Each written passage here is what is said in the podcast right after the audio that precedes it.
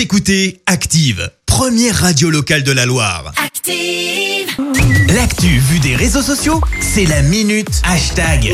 Il est 6h53, on parle buzz à présent avec euh, Clémence. Ouais, ce matin, on parle gros sous, enfin plutôt Ah. grosse amende et pour cause.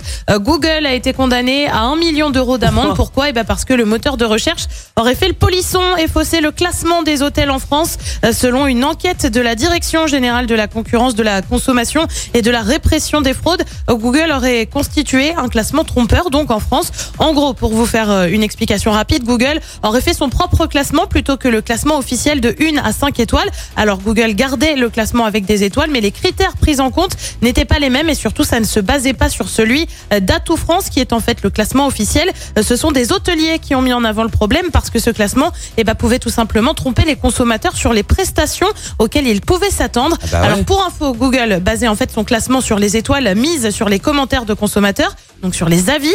En attendant cette affaire, bah, ça a fait un peu réagir sur les réseaux sociaux, notamment sur Twitter. Ceux qui ont mis l'amende à Google dans une semaine et tu vois une capture d'écran d'une page internet qui ne veut plus s'ouvrir.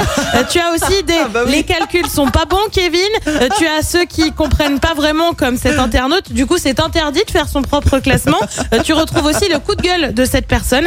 C'est vraiment un fléau, vraiment ils peuvent invisibiliser un business, ils ne se- ils ne s'en privent pas. Ah, Et pas puis nouveau. tu as ceux exactement, tu as ceux comme cet internaute qui sont pas franchement convaincus. Un million, c'est ce qu'ils gagnent toutes les trois minutes.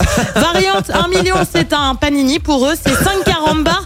Et puis Damien a peut-être pas tout à fait tort. Un million d'euros d'amende pour une entreprise qui vaut plus de 1000 milliards de dollars en bourse.